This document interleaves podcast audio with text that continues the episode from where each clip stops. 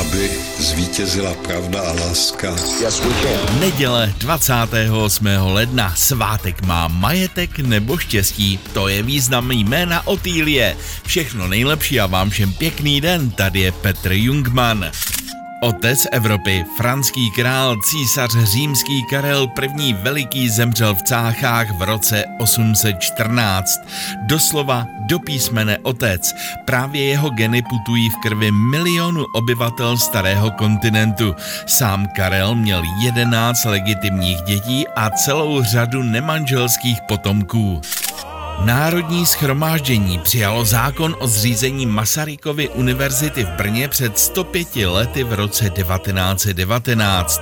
Další vysoká škola v jihomoravské metropoli zahájila činnost tentýž rok na podzim.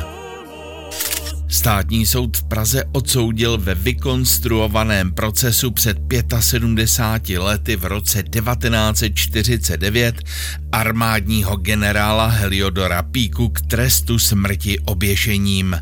Popraven byl o necelý půl rok později v Plzni na Borech. Senát schválil před dvaceti lety v roce dva tisíce čtyři vyslání více než stovky profesionálních vojáků do Afghánistánu, aby se připojili k protiteroristické operaci Trvalá svoboda. Jedná se o první nasazení českých vojáků v přímé bojové operaci od konce druhé světové války. Ve třetích přímých prezidentských volbách u nás vyhrál přesně před rokem generál ve výslužbě Petr Pavel. V této volbě vyhrály hodnoty. Vyhrály hodnoty jako pravda, důstojnost, respekt a pokora. Porazil tak bývalého premiéra Andreje Babiše. Chtěl bych mu popřát, aby byl prezidentem všech občanů České republiky. Volební účast přesáhla sedmdesát procent a to je dosavadní rekord.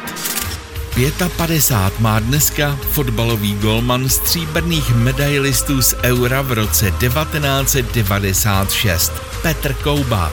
Kulatých padesát slaví dcera Ivy Janžurové, režisérka dokumentárních filmů a taky herečka Teodora Remundová. A čtyřicet pět je hokejovému bouzlivákovi Radkovi Dudovi, už bývalému. Loni s hokejem seknul. A já přeju hezkou neděli.